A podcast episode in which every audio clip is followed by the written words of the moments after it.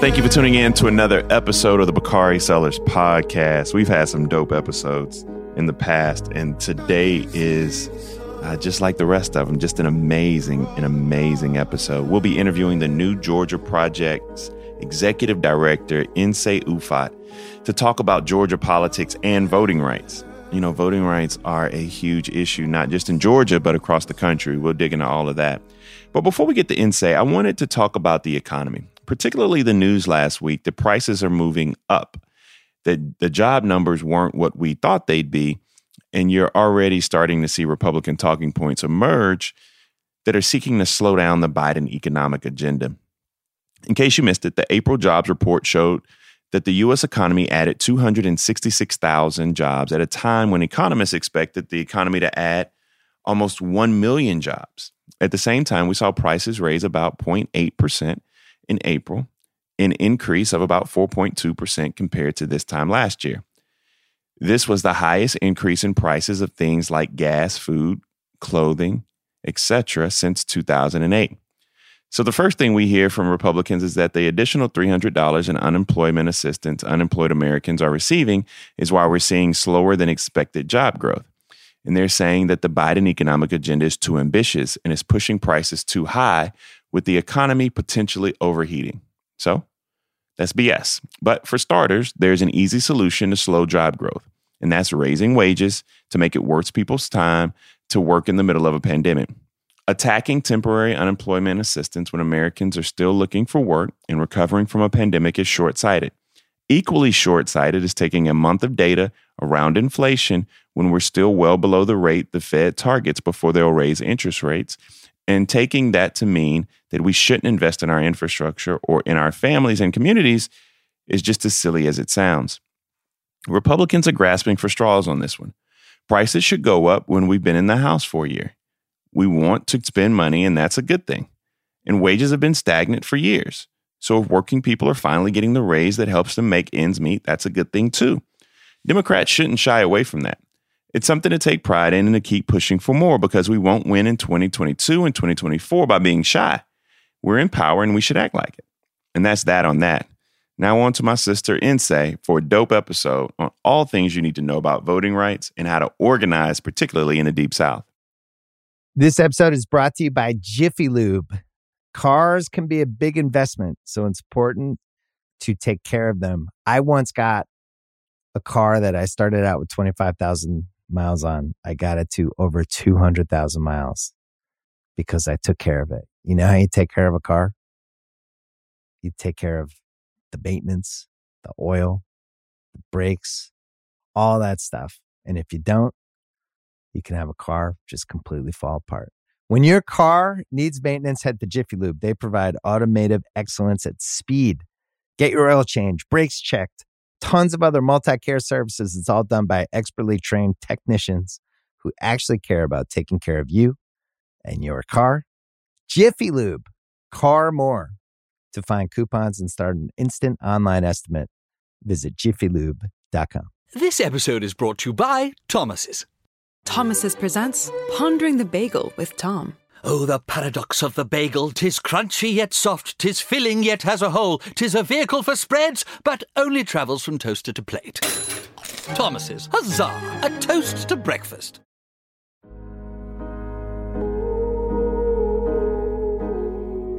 Thank you for tuning in to another episode of the Bakari Sellers podcast. We actually have a dope guest on today who is going to walk us through what it means when you have those ideas about activism and policy and grassroots activism and how to actually make it work and change the world. Shout out to the homie Nsé. What's going on? How are you? I'm great. How are you? I'm doing good. You know, we start each one of our episodes the same way because I want people to understand your background and where you come from. Uh, you've been a corporate lawyer, a labor lawyer, a lobbyist, a community organizer, and now you're the nonprofit executive as the executive director of the New Georgia Project. What led you to the work that you do now? And what was it about the New Georgia Project that attracted you after making all these various stops? Yeah, I am born in Nigeria, raised in Southwest Atlanta, I'm an Atlanta public school graduate. It's a little um, different. That's a little different than Nigeria to Southwest, the SWATs. Yeah, Nigeria to the SWAT. uh, I tell people that I am a Southerner twice. I was born in Southern Nigeria uh, and raised in the southern part of the United States. And I think, you know, when my mom and I made the decision that like we would become US citizens, you know, getting ready, looking at high school graduation, wanting to make sure that I, you know, coming from a, a working class immigrant family, single mom, that I wanted to get access to all the resources that I could uh, in order to continue my education. And so uh, my mom got a third job uh, mm. to hire an attorney to sort of navigate us through the process. And I was responsible for making sure that we passed the citizenship exam. That she wasn't going to embarrass me. We were both going to pass. Um, and you know, I think that I feel like that's a clear sort of jumping start moment for me um, in thinking about the sort of gap between the rhetoric of American democracy and the reality of how it has been experienced by Black folks, by immigrants, by poor people. And so, never been comfortable with that gap, um, never been comfortable with that tension, um, and thinking about, you know, democracy and the power of the vote to sort of change our material circumstances and and power right mm-hmm. like who has it who doesn't how much do we need in order to stop awful things from happening in our community. Um, how much do we need to, you know, build the Georgia, build the America that our families deserve? And so, again, you know, working class immigrant kid. So you do well in school, you go to the highest bidder.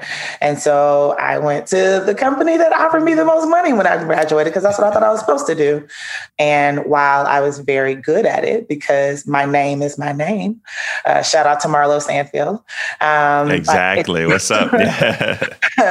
um, you know, so doing everything that I can to sort of bring about the change that I want to see in the world uh, was really important to me. And so, um, but I got real clear that I wanted my five to nine, um, the work that I did on the evenings and, and on the weekends, um, the organizing, the community building that I was doing, that I, I thought that I could, that that was what I was supposed to be doing. Like that's my calling. And so, um, you know, left the energy sector and moved into labor. And so, you know, again, getting uh, more sophisticated about my power analysis, getting more sophisticated about mm-hmm. how I organize people, organize resources.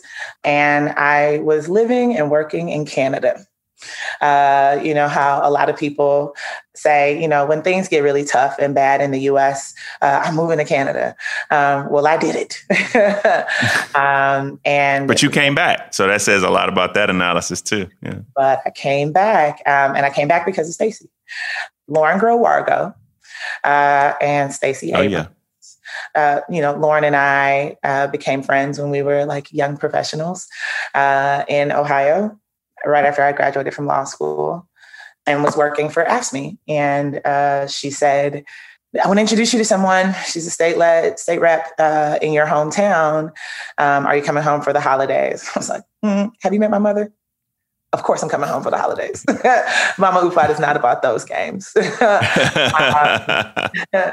came home, had a wonderful brunch on New Year's Day with Stacey. She laid out her vision uh, for what the New Georgia Project was and what it could be.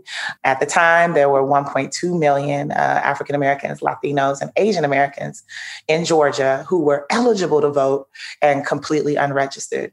And why that number was significant was because when you started looking at top of the ticket races, uh, going back over a decade in Georgia, the successful Republican was beating the losing Democrat by an average of about 250,000 votes. So between two and 300,000 was the win margin for Republicans in any statewide race, right? President, governor, United States senator. Um, and here there were five times the mm-hmm. number of that gap of Black folks and people of color who weren't registered. So they weren't getting any phone calls. They're not getting mail. They're not getting knocks on their doors. They're completely not a part of our, you know, democratic process, our election process. What year was this? Because people think that y'all just flipped Georgia in like a microwave second. So tell folk what year this was to add a little context to it. Oh, this was 2014. Um, I mm-hmm. so brunch on New Year's Day, ate the eggs, right? Drank the juice. Uh, Stacey laid out her vision. I was like, absolutely not, girl. Let me tell you all the reasons why this won't work in Georgia. And if you've ever met Stacey, you know that for every point that I was trying to make, she had a counterpoint um, that was solidly researched. Always. that was solidly researched. Um, and I was convinced. And so, you know, that conversation, New Year's Day 2014, by um, Labor Day, I had packed up my truck uh, with my worldly possessions and drove the 24 hours from Ottawa uh, back home to Atlanta to start the New Georgia Project uh, and our voter registration uh, efforts the next day. Man, so, so tell people, I mean, tell folk what it is. What is the the New Georgia Project? Yeah, so New Georgia Project is a nonpartisan civic engagement organization that we work to build what we call super voters right? And super voters uh, are voters who vote in every election in which my mom, my mom and her friends, basically, those are the super voters. All the aunties, absolutely, uh, vote in every election, right? You got a you got a levy, yes, you got a special election, uh, you got a you got primaries, you got runoffs. They are there, but we have this yep. theory: super voters are not born; that they're made. And so, what is it that Black women know? Um, what is it that uh, senior citizens know that have them coming out every election? And how do we take those learnings and um, use it to construct uh, better civic engagement programs that are more relevant, that again help us build super voters out of young people? Listen, the folks who voted for the first time in 2020 were born in 2002. and so, one, oh my gosh. I know. You're making me feel old right there. How you think I feel? right? Uh, you know, calling me ma'am, calling me ma'am, Miss Nsé. Like, wait. I know that. I'm like, man, OutKast is dope, and they like OutKast. What is? What is that? Like, who who who are they? I'm like, oh my god, they want to listen to Pooh Shiesty and everybody else. Anyway, I digress. yeah, uh, exactly. Um, and so what we so, so today we have helped over 500,000 young people and people of color register to vote in all 159 of Georgia's counties. Um, and I think that that work uh, continues and it has had a noticeable. How much did that cost you? How much did it, how much did it cost you maybe per voter or or just the overall budget you had, whatever you can give? Because people yeah. always say, I want to go into a state and register voters. How, how expensive was it? Yeah, it's expensive. Um, it is, I mean, not as expensive as having, you know, a Republican legislature who will let 12 hospitals in rural Georgia close and, you know, a state that has the highest Black maternal mortality rate in the country and uh, also in the world, uh, amongst the highest, that you can be a wealthy African American woman and I have a higher chance of like of dying in childbirth if you're in Georgia.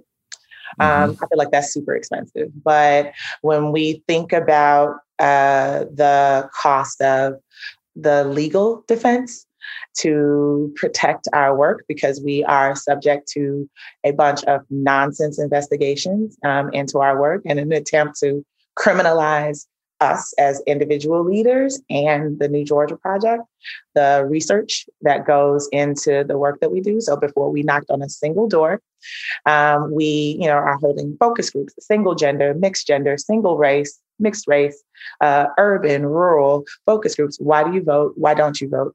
So that it informs all of our comms, our external communications. That just because we are Black led, uh, Southern led, women led organization, millennial and Gen Z doesn't automatically make us experts in the politics of those communities. So when you factor mm-hmm. in our bold and aggressive research agenda that informs everything that we do, we have the best lawyers uh, in the South- Southeastern United States. The technology that we build uh, that's designed to help us expose voter suppression, um, that's designed to, like, again, move people to action and sort of understand where our advocacy is, we're spending probably about $60 per person. Um, oh, that gosh. we, uh, but here's the thing our voters uh, show up and they show up to vote And so I think that if you look at, so probably it's just a standard garden variety voter registration effort, they're probably spending like maybe 15 or $20 per registrant, right? We are not interested in registrants. I mean, registration is a step towards becoming a voter uh, and uh, become towards becoming a super voter. Um, and so $60 a vote does not seem crazy expensive when you think about the fact that these were becoming lifelong voters who are revolutionizing Southern politics. You mentioned uh, voter suppression. And so, one of the things I want to talk about is SB 202 there's been a lot of reporting on the bill, but I wanted to drill down into it so that listeners fully understand the Republican playbook on suppression. Uh, what does the bill do around ballot drop boxes, and what's the practical impact of this for vote by mail? okay, well, um, what it does for ballot drop boxes is one, um, forbids them from being outside of the location, right? So they have to be inside why that is problematic is because uh, for most people who are familiar with Dropboxes, the the normal business use of a Dropbox is to give uh, customers access to the business outside of like traditional working hours.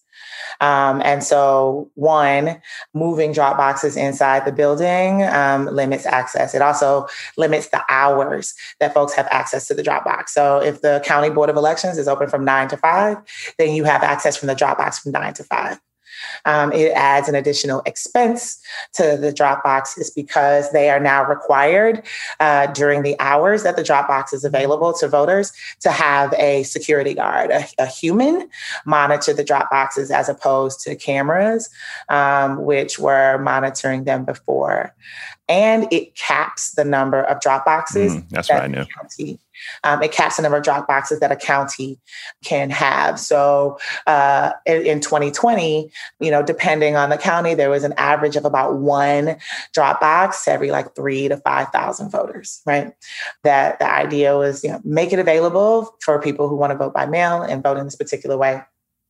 And now the new legislation caps it that no county can have more than one box, one drop box for every 100,000 voters, or one drop box for the entire county, whichever is lower.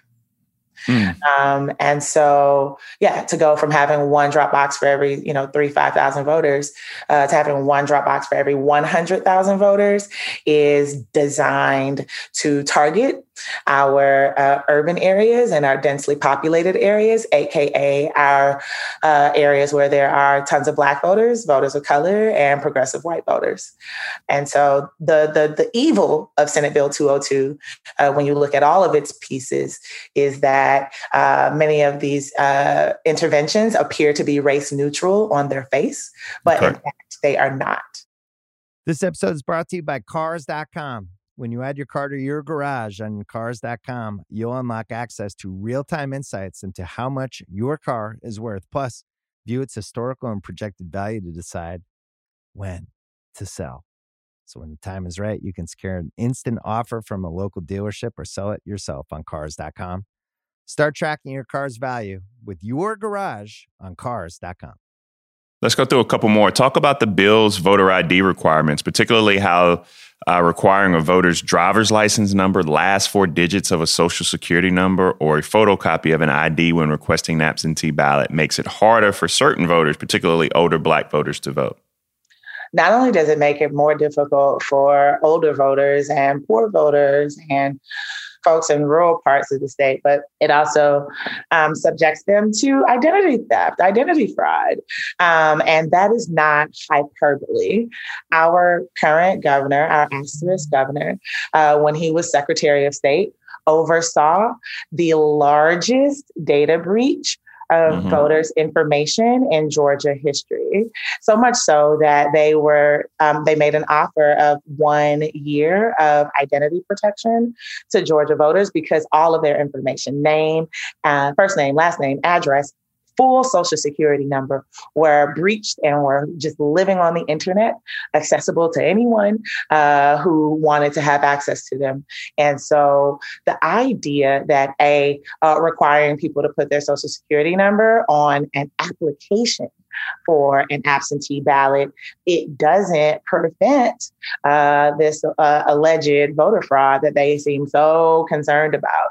That this is designed to construct additional hurdles that people have to clear in order to get access to an absentee ballot. And the thing that makes it most egregious, um, despite the fact that it's targeting poor people and elders is that Georgia voters have been voting this way for 16 years. While mm. most states in the country, you know, expanded absentee balloting because of the pandemic, right? It was the safest way to vote, um, safe in terms of managing voters' exposure to COVID, but also safe in terms of having a paper trail. Um, that that wasn't the case in Georgia. We've been voting this way for 16 years. It's just that Republicans have been um, the the most frequent users of absentee balloting balloting. And now that everybody did it, there's somehow a problem with it that needs to be fixed. Um, and so, yeah, uh, it's not a good idea. Again, it appears race neutral on its face, but we know that there are tons of older folks who, particularly born in rural parts of the state, particularly born in the rural Black Belt, who were born before, you know, uh, birth certificates were mandatory. Birth certificates, yeah. yeah. yeah. Uh, let me ask you this question. Let me let me ask one more question about something else that I picked out to be very problematic. I brought it up on CNN and every other place. Uh, early voting is expanded, but the bill prohibits mobile voting centers. And one of the things that I've not just preventing those mobile voting centers, but it also allows the Republican run state elections board to commandeer local election boards. Can you walk us through why this is problematic, um, especially when you're thinking about Fulton and DeKalb County? The mobile voting centers were uh, an example of how county government um, can be innovative uh, and helpful in expanding access to democracy. Again, in a place like Fulton County, which has been is notorious for these crazy long lines, that voters have to suffer through, particularly Black voters have had to suffer through in order to get access to the ballot. The idea of moving, a, having county election workers um, bring a, a RV um, that's tricked out and that people can get in and get out and vote for them was genius. It was awesome and it was effective. Um, and the only reason to ban the practice is to make it more difficult for people mm-hmm. uh, to you know vote freely and comfortably and in a reasonable time frame uh, period. Like there is no legitimate public policy reason to ban it. It was staffed by the county. It was their idea. They funded it. And so this is an example of the state legislature, particularly our Republican led state legislature, attempting to put their thumb on the scale, um, much like uh, this takeover provision in the bill as well. And the idea being that if they deem a county to be poorly performing, which let me add, they refuse to define of course they do. Uh, yeah. yeah. that they are allowed to replace uh, the county elections worker, the supervisor, um, and overturn the results of an election.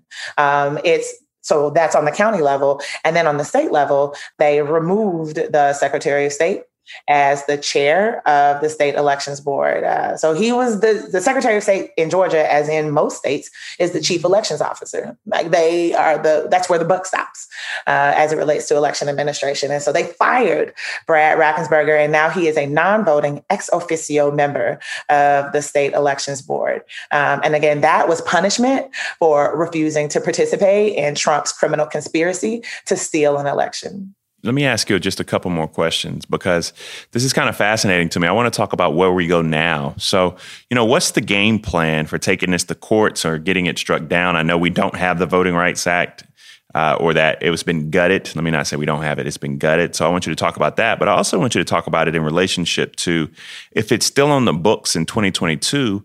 What's plan B for groups like the New Georgia Project? How do you fight the good fight and get our friends elected and reelected if this is still on the books, which is a very real possibility. Right. so, a couple things. I think that we are coming at this from a number of different angles. One, we filed a lawsuit within the hour of Governor Kemp um, signing the bill into law under that racist ass uh, photo or painting. Mm-hmm. Uh, the plantation he found. He was like, hey, How many white guys can I find to take this picture under a plantation right. photo? Let's do that. And then they arrested a black woman outside. So yes. they had the trifecta going. Yeah. 100%. Um, so we filed a lawsuit in federal court um, with our colleagues, our comrades, our homies from Black Voters Matter and from RISE, which is a youth organizing um, outfit, that, um, you know, we feel very confident that that will be successful. But to your earlier point, it might take some time uh, to work its way through the courts. Um, secondly, is that we have launched and um, are, you know, powering through with this corporate accountability campaign that we have, you know, brought Coca Cola and Delta Airlines and most of the Fortune 500 to the democracy side, uh, the pro democracy side of this fight. That despite the fact that the Chamber of Commerce was scrambling to finally put together mm-hmm. uh, their statement of opposition, that by then we had already had multiple rounds of CEOs taking out full page ads in the New York Times decrying these anti voting bills that have been introduced in 47 states across the country.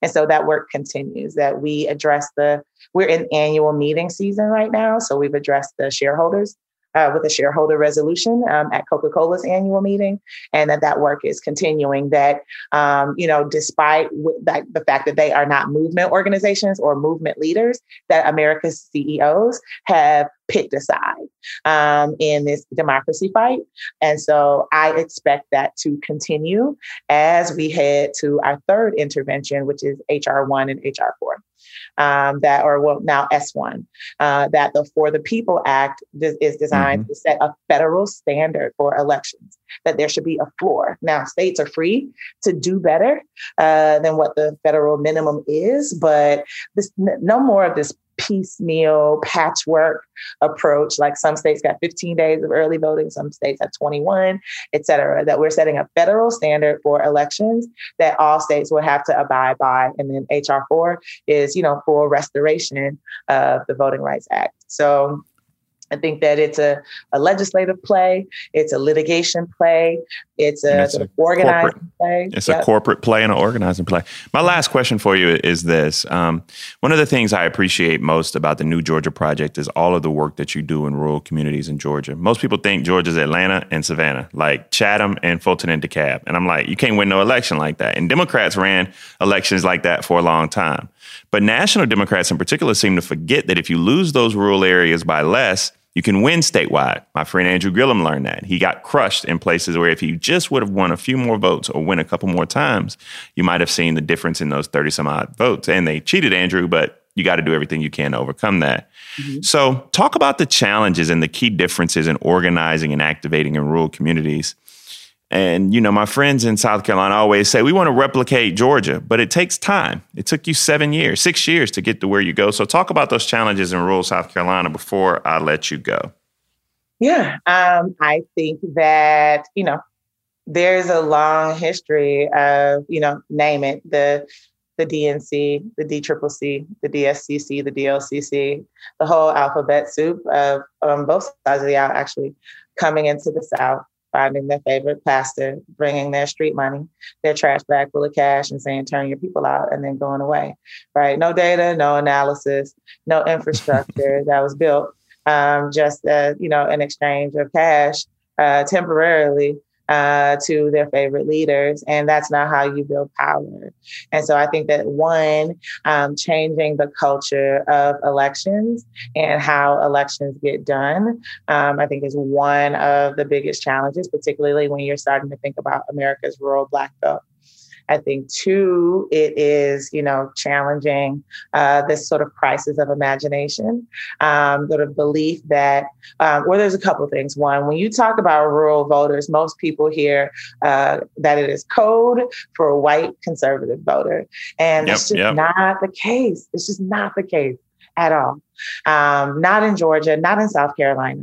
Um, and so making sure that um, one, people understand that not only are there tons of people of color, but there are a bunch of white progressives that can be organized.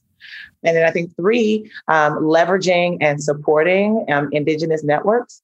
And like yes, not coming in thinking you know everything. You can you don't know everything. That people that have been doing the work tell the people, Bakari, tell the people uh, uh, that uh, that there is infrastructure, right? That you might not, it might not be familiar to you. You might not recognize it um, as such, but there is infrastructure. And so, how do we, uh, you know, give them the resources that they need because they know what their communities need.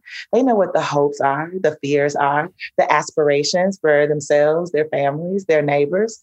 Um, and so, like the way that we train our organizers is that you have twice as many ears as you do mouths. And so it yep, is absolutely yep. important that you are listening um, to the people because they will tell you what they need um, and tell you what winning looks like. And then we get to work. Man, we could be here all day. I just want everybody to know how dope you really are. Uh, and say thank you so much.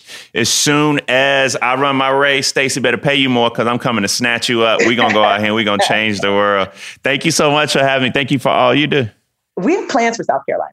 Uh, Let's like, do it because I'm listening. I'm helping. Whatever you need, I'm writing checks and I'm knocking on doors. And I'm in, I'm got these focus groups on lock, so I'm down. Thank you so much. Thank you. It's good to see you. Have a blessed day. Before I let you go, this is a special outro. I wanted to talk about this most recent class of inductees into the National Basketball Hall of Fame. In case you missed it this past weekend, the 2020 class of the National Basketball Hall of Fame inductees were named. And the headliners of that class were the late Kobe Bryant, Kevin Garnett, and Tim Duncan.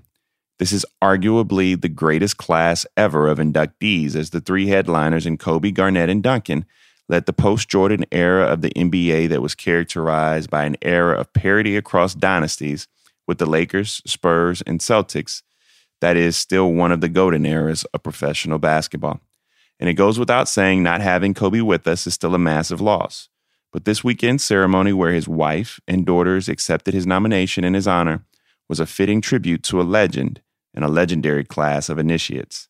So, Congratulations to the 2020 class, and our love goes out to the Bryant family who continues to honor Kobe's life with the kind of class and grace befitting a legend. And that's that on that. We'll see all of you guys on Thursday. Thank you so much for subscribing, sharing, and downloading the Bakari Sellers podcast.